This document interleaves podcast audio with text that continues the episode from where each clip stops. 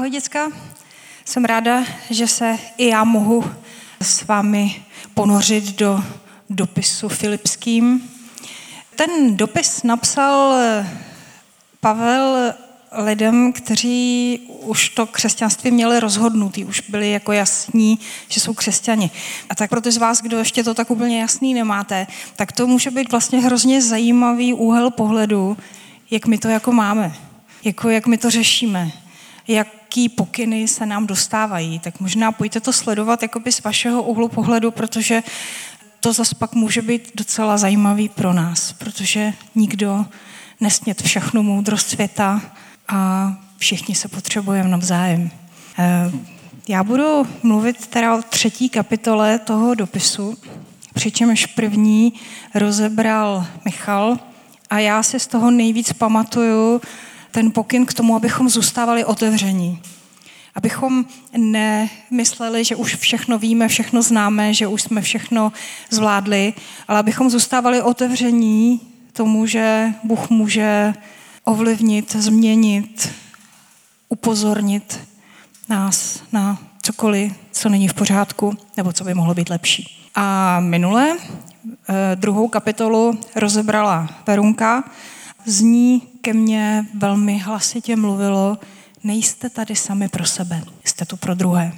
Kdybyste to náhodou minuli, tak si to pustíte z podcastu, protože to stojí za to a protože v tom celku to teprve dává dobrý smysl. Takže já budu teď číst ten text.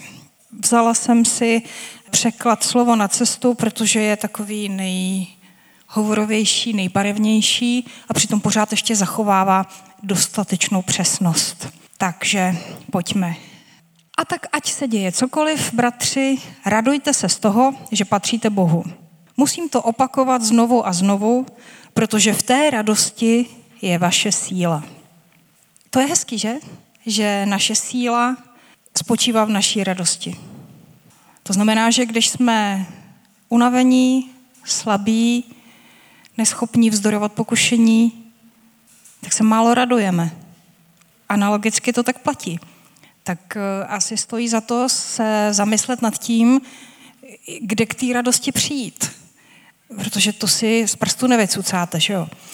Tady je to samozřejmě napsáno, jakože radovat se z toho, že patříme Bohu.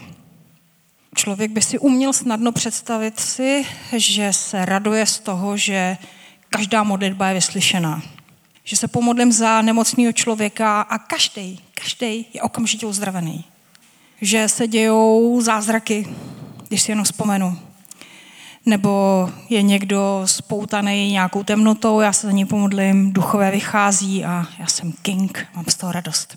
Jako jistě, že je dobré z toho mít radost a dokonce je v Bibli popsaná situace, kdy eh, Ježíš poslal svoje učedníky, svoje přátele na takový první zkušební misijní trip a oni se vrací a eh, svědčí o tom, jak to bylo úspěšný, jak hm, lidi byli uzdraveni a jak démoni vycházeli a prostě super, funguje to. A Ježíš se taky raduje a pak jim říká, jo, ale hoši, neradujte se z toho, že se vám podávají duchové, ale raději se radujte z toho, že vaše jména jsou zapsána v nebesích. Já nevím, jestli jsou v nebi knihy, ale někde tam naše jména zapsána jsou. A myslím, že to je to též, co píše Pavel, že patříme Kristu. A tak to vlastně je důvod naší radosti. A můj přínos lidstvu je eh, v tajemství milostných božích vzkazů. Každý den hledám, kde pro mě Bůh nechal nějaký dáreček, nějaký překvapení, nějaký vzkaz, že o mě ví, že jsem jeho, že mě miluje, že o mě stojí, že se mi dvoří. A lákám vás, zkuste to taky. Zkuste hledat ve svém životě ty doteky, ty body, ty dárečky, ta překvápka. Určitě jsou. A když budete nějakou dobu hledat a nacházet jeho vzkazy, pak tu radost vám nebude tak snadný ztratit. Protože budete vědět, jo, on o mě ví, on na mě denně myslí, denně mi něco chystá. Takže mě miluje, je to jasný. Tak to k tomu začátku třetí kapitoly. Pojďme dál.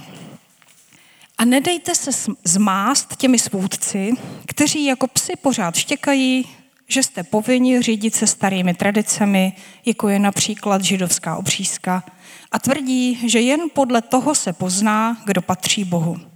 Poznávacím znamením božího dítěte je sloužit Bohu a nechat se jim vést. My jsme boží děti. Celý svůj život stavíme na Kristu a nespoléháme se na vnější znaky židovství.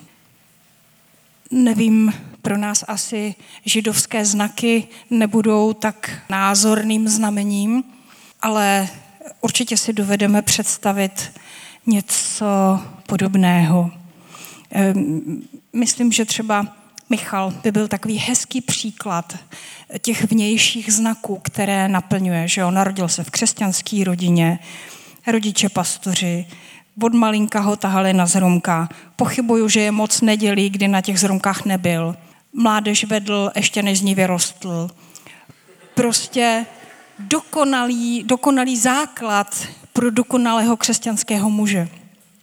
Ale i jemu by to bylo úplně k ničemu, kdyby jeho život nestál na vztahu s Bohem. Kdyby on osobně nemiloval Krista. Nic z toho by nepomohlo. A Pavel se rozvášňuje dál v tom dopise a přečtu vám, co píše. Kdyby oni měli pravdu, pak bych největší výsady u Boha musel mít já. Vždyť jsem narozen z čistokrevných židovských rodičů, jejich rodokmen sahá až k Benjamínovi.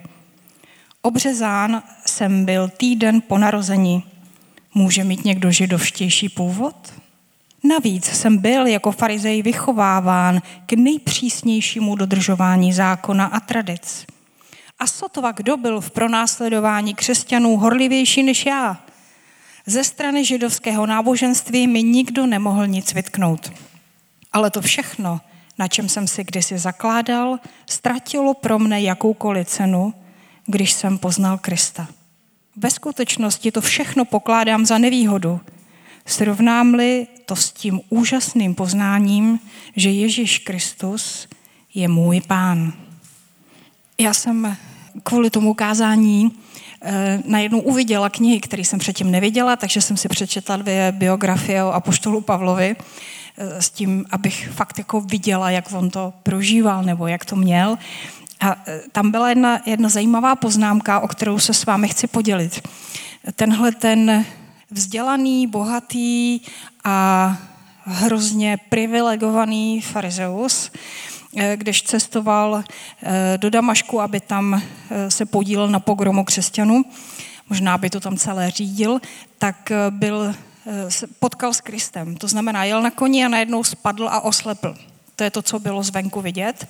A on, jak pak o tom píše, viděl veliké světlo a setkal se s pánem, s pánem. Prostě autorita, duchovní moc. Zatímco apoštolové, ti s Ježíšem chodili, znali ho jako kámoše, dělali spolu určitě spoustu věcí, spoustu blbostí, lovili ryby, lozili na kopce, prostě eh, oni se s ním znali důvěrně. A tak pro ně Ježíš byl pán. Ten chlap se pak ukázal jako pán. Ale Pavel s tímhle setkáním, kdy on byl sražen velkým světlem a mocí z koně, on poznal pána. A v tom pánovi poznal Ježíše. Měl to jakoby z opačné strany. A proto taky Pavel o Ježíši mluví jinak. Je to pro něj pán. Je to obrovská moc. Je to to nejcennější, nejmocnější, co v životě zažil. A to je to je vzácný sledovat ty dva přístupy k tomu, jak Ježíše můžeme poznat, jak ho můžeme vnímat, jak se s ním můžeme setkávat. A Pavel dál píše, kvůli němu, kvůli Ježíši, jsem to všechno zahodil jako odpadky. Jen abych získal Krista a v něm zakotvil. Kralický překlad, to je jeden z eh, překladů 17. století, byl to první kompletní český překlad Bible a, a tehdy v Evropě patřil k těm nejpřesnějším, nejlepším, tak ten překlad eh, tady používá barvité slovo, nikoli odpadky, ale lejna. Že to všechno, tu svou slavnou minulost, ty svoje plusy, které získal narozením, výchovou, vzděláním, eh, postavením rodiny, že to všechno má za lejna ve srovnání s tím, že získal Krista. Už se nestarám jako dříve, dokud jsem byl židem, jak si Boha naklonit zachováváním zákonů a nařízení. Protože vím, že Bůh ode mne nevyžaduje nic jiného, než víru v Krista. Věřit ovšem znamená poznat Krista a moc jeho zmrtvých vstání a podílet se na jeho utrpení. A tak chci i já podstoupit jeho smrt a dosáhnout tím i zmrtvých vstání. Tak pozor, to je nějaký drsný, ne? Jako to platí i pro nás? Jako u toho Pavla to člověk chápe, že jo? byl v tom kriminále, nevěděl, jestli ho nepopraví, tak tam člověk takový řeči jako chápe. Nakonec slyšeli jsme, když Michal rozebíral tu první kapitolu, že tam Pavel píše smrt, to je pro mě zisk. Ale my? Skutečně je to písmo tak aktuální pro nás i dnes? Jo, je. A přesně v tom, tom smyslu, jak jsem řekla, ty zkratky, ty, jenom tu jednu větu z každého toho kázání, z každé té kapitoly. Ta první, zůstaňte otevření. Buďte neustále připravení, že Bůh k vám bude mluvit, že Bůh vás někam bude směrovat, že vám něco ukáže, že vás před něčím zachrání nebo vás k něčemu požduchne. A to je jedna smrt. Protože se nespoleháte sami na sebe, na to, co vy sami vymyslíte, zařídíte, čím vy zajistíte svůj život. To je důležitá smrt. A druhá je ta, o které mluvila Verunka týden potom. Jako, my tu nejsme sami pro sebe. A největší, největší přiblížení se naše k Bohu je, když my umíráme svým touhám, svým potřebám, svým přáním a položíme své životy za naše přátele.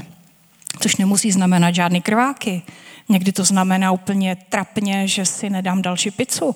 Ale prostě rozumíte, co chci říct? Jako smrt je i v tom, že neudělám to, co by bylo příjemné, pohodlné mně. Ale udělám to, co vidím, že by prospělo někomu jinému. A v téhle smrti vstáváme k novému životu. To je tajemství. Někdy to vypadá jako legrace, ale většinou to bolí. A to kromě fyzické smrti, se kterou tam Pavel byl samozřejmě v kontaktu, tak tohle se týká každého z nás. A Pavel k tomu dodává, nemyslím si, že bych toho všeho už dosáhl. To jistě ne. Snažím se však ze všech sil, abych to získal, když mne již získal Kristus. Tak byl skromnej, že? Já nevím, myslíte, že třeba se odmítl podělit o placku se spoluvězněm? Nevím, ale je hrozně hezké vidět Pavlovu otevřenost. Že si nemyslí, že je mistr světa. Že i když založil několik zborů, který rostou a přinášejí ovoce, a že kázal skvělá kázání a vyhrál mnohé diskuze, tak přesto říká, hm, ještě nejsem úplně dokonalý, ještě jsem nedosáhl všeho, ještě má Bůh se mnou nějakou práci. Ale když mě Kristus uchvátil, jde mi o to. Co se týká Pavlovy slavné minulosti, on tady píše od 13. verše. Bratři, opravdu si nenamlouvám, že bych již byl u cíle, ale o jedno mi jde – nechávám všechno za sebou a upírám se jen k tomu, co je přede mnou. Tenhle verš, to je jedno z mých životních krét. Zapomínat na to, co je za mnou a usilovně běžet k tomu, co je přede mnou. Ono není těžké zapomínat na to, co je za mnou, když je to nějaký průšvih, nebo něco jsem pokazila, to, to se zapomene snadno a e, příjemně se ráno vyznává, ano, dneska je nový den, nová milost, znova začínáme. Ale ono to stejně platí, když jste úspěšní. když se vám to povede, když kážete skvělý kázání, když založíte spoustu sborů, když děláte úspěšnou konferenci, která má velký vliv, když napíšete 20. knihu, prostě to je jedno. Vždycky je nový den. A vždycky je nová milost. A vždycky znova potřebujete umírat sobě. A znova začínat. V tom nechávat všechno za sebou a upírat se k cíli je ten, je ten háček. Co je ten cíl? Je to nebe? No, v takovém tom širším měřitku určitě ano. Jakože směřujeme někam, čemu se říká nebe, z nedostatku jiné vhodné terminologie, protože nebe je tajemství a nikdo neví, co je nebe. A jestli e, máte z pohádek a filmů a různých pověstí v hlavě e, navátou takovou tu představu té nekonečné zkoušky pěveckého sboru ve stejných bílých stejnokrojích a někteří můžou ještě drnkat na harfečky. Tak takhle nebe určitě nevypadá. Jako to by byla tak pustá nuda. A nevím, jak vy, já nenávidím dlouhé zkoušky pěveckého sboru. Fakt ne. A stejný hadry, no to už nikdy. Prostě nikdy. A myslím si, že Bůh je velmi milostivý a že takový trápení, to nemůže být nebe. myslím si, že nebe je, je maximální blízkost jemu a je to maximální využití potenciálu, který do nás vložil. Že to bude velmi aktivní období našeho života a bude to věčný, takže super. A představuju si, že nový nebe a nová země bude dokonalý. Naše těla budou neunavitelná. Nebude nás bolet koleno. Nezadýcháme se do kopce. A když budeme zemi dělat jako rajskou zahradu, tak tam nebudou mšice. Prostě já to vidím jako úžasnou, úžasnou věc a myslím si, jenom je milý to doktoru. Musím říct, je milý to lékařů, protože co oni tam budou dělat, to nevím. Když tam nebude nemoc, smrt, bolest, tak doktoři ti budou mít volno.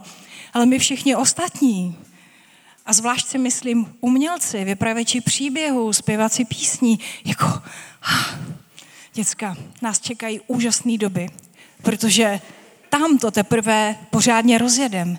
Tam teprve zúročíme všechno to, co se teď tady učíme. To je pro mě nebe. Znovu s Bohem tvořit novou zemi. Jo, jo, to chci. Chci na to být připravená. Takže Pavel říká, nechávám všechno za sebou a upírám se jen k tomu, co je přede mnou. Mířím přímo k cíli, kde mne čeká věnec vítězů nový život, ke kterému mne Bůh prostřednictvím Ježíše Krista povolal. Myslím, že je to tak jasně řečeno, jak jenom mohlo. Protože ani Pavel samozřejmě netušil, jak vypadá nebe, ale, ale věnec vítězů jako nový život, to, to, to hrozně moc mluví o tom, jakým způsobem máme běžet. Protože běžet můžeme jako jogovat, že jo? chvilku poběhnout, pak kousek jít, pak zase trošku poklusnout a tak jako si prostě běžet. Můžeme tak jako vyklusávat, koukat po okolí, kde co lítá a jen tak si jako běžet. A nebo můžeme běžet, jakože máme ten cíl a běžíme tam tak, abychom získali věnec vítězů. To ukazuje na nějaký postoj na nějakou energii, kterou do toho vkládáme. A myslím, že obraz běhu jako našeho postoje k životu je tady docela přilehavý, že si to asi dokážeme docela zřetelně představit. Takže nekoukáme vzad na své průsery ani na své slavné historky, ale usilovně běžíme vpřed. Což neznamená, že neodpočíváme. Což neznamená, že se nenecháme Bohem zavést k tichým vodám, kde si můžeme odpočinout. Ale znamená to, že přijde-li boží pokyn, tak žádný vyklusávání, ale Hoříme proto, zajímá nás to. Ovloučkem malinká vratka k tomu začátku třetí kapitoly, k té radosti. Když vás požádá o něco někdo, koho milujete, protože víte, že on vás miluje, není vůbec těžké mu vyhovět. Ale když si nejste jistí, tak si nejste jistí. A náš úkol, aspoň já z toho textu tomu tak rozumím, náš úkol je ujišťovat se, být si jistí tím, že Bůh mě miluje, že mu na mě záleží, že mu patřím. A to je denodenní úkol, protože pak všechno ostatní není vůbec těžké. Když jsem se obrátila, a to bylo na podzim roku 89, a tehdy ještě eh, tady pár týdnů byl komunismus, tak jsme někdy si na nějakém vyučování mluvili o tom, jakože možná budeme trpět pro Krista. A já jsem se toho hrozně bála. Říkala jsem si, já přece žádný utrpení nevydržím. Jako kdyby, kdybych mě někdo jako fyzicky uh, zmáčkl, tak já, já nevím, jak bych obstála. Prostě bála jsem se toho. A tehdy někdo, kdo měl víc rozumu než já, mi řekl, neboj, když nebudeš na to zralá, Bůh to na tebe nedopustí. A to přesně takový Bůh je. Jakože těžkosti, které bychom neunesli, nás potkají až tehdy, až budeme schopni je unést. Um, myslím, že Pavel to myslel přesně takhle, protože od 15. verše píše Doufám, že všichni, kdo jste už ve víře dorostli k dospělosti, díváte se na ty věci stejně jako já. Pokud byste měli ještě nějaké pochybnosti, Bůh vám i v tom dá časem jasno. Hlavně se pevně držte aspoň té pravdy, kterou už znáte. A tak, bratři, dělejte to jako já a řiďte se příkladem všech, kdo tak žijí. My se tak potřebujeme. My potřebujeme mít úzké přátelské vztahy. My potřebujeme být jedním druhým příkladem, protože každý zvládáme trochu líp něco jiného. A když víte, že máte být příkladem, s nás se vám žije správně, protože víte, že na tom záleží život dalších lidí. Je moc důležitý, jakými přáteli se obklopujeme. Jeden můj kamarád má bráchu a ten kamarád je věřící, brácha je nevěřící. A nevěřící brácha Eh, ho pozval jednou na pivo a tam se mu svěřil, že se chce rozvést. A tak nějak spolu o tom mluvili a, a ten věřící ho tak jako utěšoval a ten nevěřící říká, no ale ty se stejně nikdy nerozvedeš. A proč myslíš? No, kvůli přátelům, který máš. Jak to myslíš? No, když já jsem řekl klukům, že se chci rozvést, tak mi řekli, jo, my už jsme se taky rozvedli, to dáš, to bude dobrý, my ti pomůžeme se stěhováním.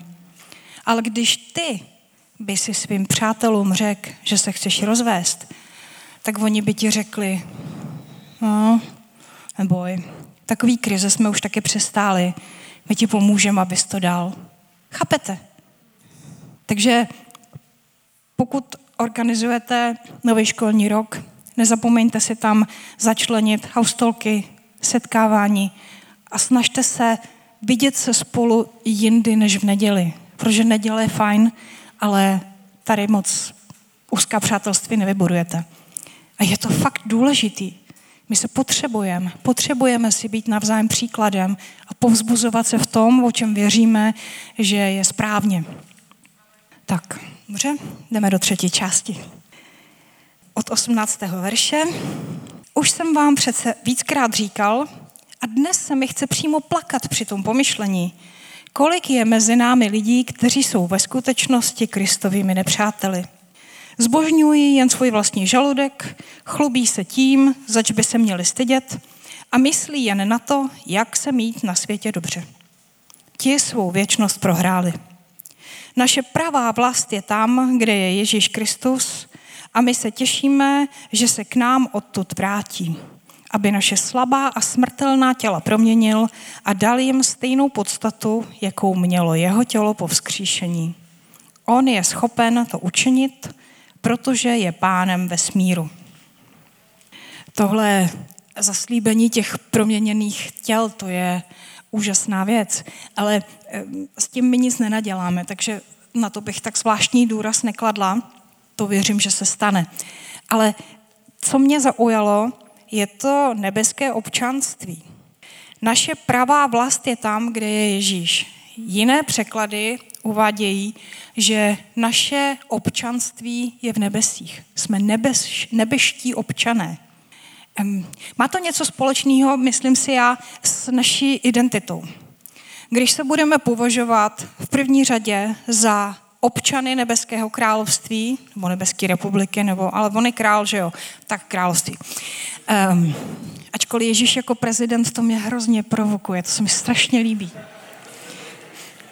A tak přidržíme se zaužívaného království, takže pokud v první řadě jsme občané Nebeského království a až teprve potom jsme občané České republiky, Slovenské, Evropské unie a já nevím čo, tak eh, se budeme chovat jinak.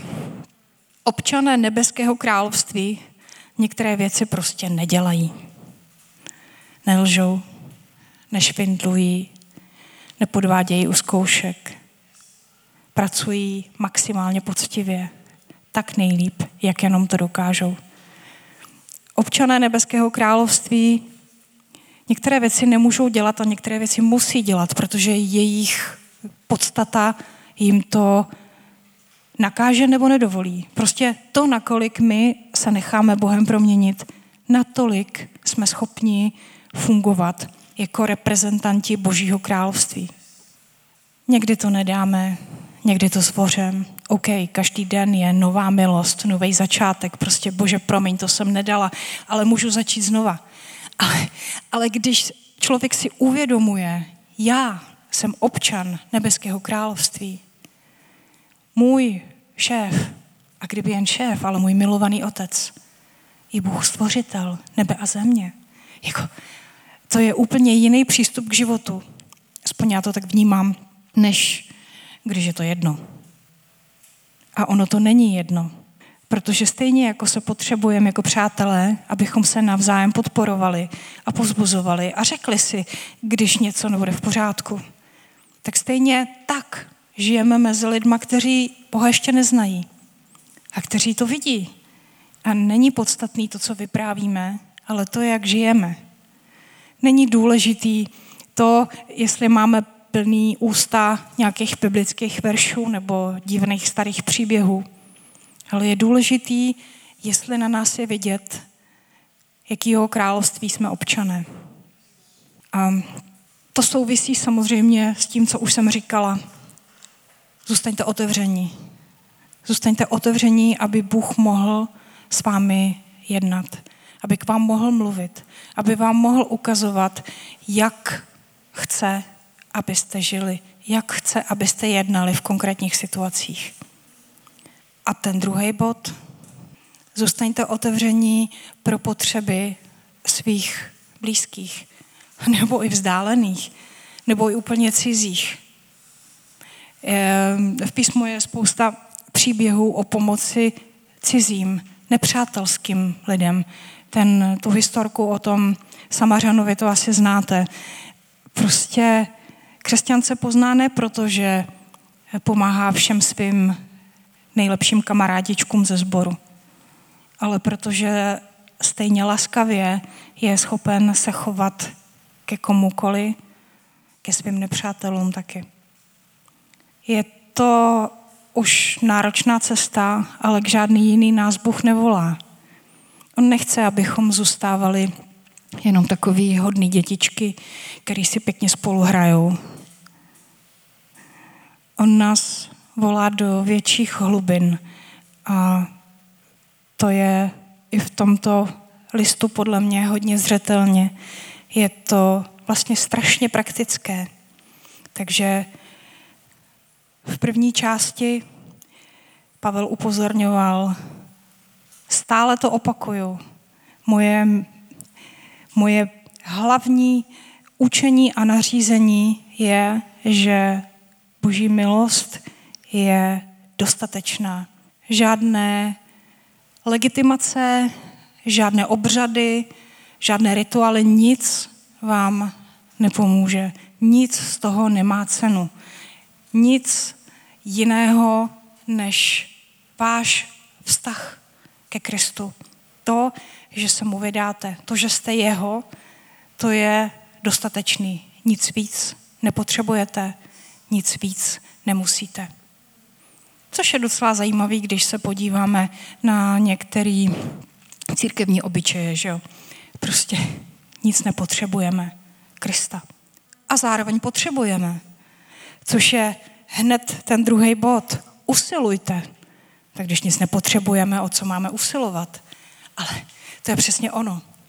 Jako v písmu je spousta věcí, které si protiřečí, jsou úplně protikladný, ale zároveň obě platí jen tehdy, když platí obě. Milost a oběť, to jsou dvě strany jedné mince. Vy nemůžete nic udělat pro své spasení, ale zároveň musíte dát úplně všechno. Takže nic nemůžete udělat, ale usilujte a běžte o závod. Jako když závodíte a vidíte ten cíl. A tím cílem je rozvinutí vašeho plného potenciálu. To, co teď chystáme, co teď ochutnáváme. Protože každý náš skvostný zážitek, hudba, dojetí z přátelského gesta, pocit úžasné lásky k někomu nebo někoho k vám, to je ochutnávka nebe. Takový to pak bude. A třetí varování. Nezapomeňte na své nebeské občanství, protože to je vaší identitou. Tak já bych se ještě na závěr ráda pomodlila za nás, za všechny, protože ani Pavel ještě nedosáh, tak jak pak my. Táto náš nebeský, prosíme tě, abys byl s námi, abys nám ukazoval svou lásku, abys otvíral naše oči, abychom to viděli, abychom si to mohli pamatovat, abychom si mohli zapisovat tvoje projevy lásky k nám, aby naše radost byla naší silou, jak to zaslibuješ. Prosíme tě, dotýkej se nás. Táhni nás k sobě. My potom toužíme. Chceme být s tebou. Chceme usilovně běžet, abychom získali věnec vítězství. Amen.